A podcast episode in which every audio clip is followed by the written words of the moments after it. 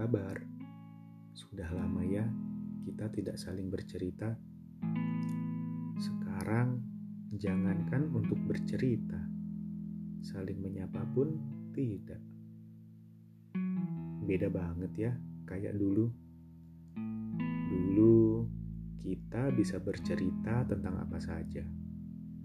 Mulai dari hal yang serius tentang tugas kuliah kamu, persoalan keluarga kamu, sampai ke hal yang sepele kayak digigit nyamuk pun kamu ceritakan ke aku.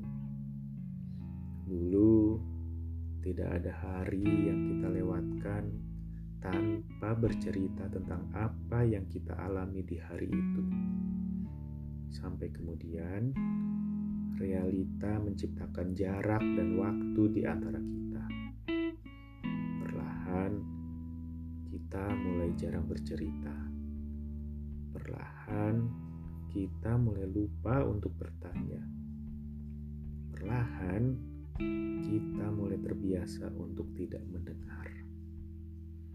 Hingga akhirnya, dulu kita yang terbiasa untuk saling bercerita, sekarang hanya tinggal cerita tentang kita.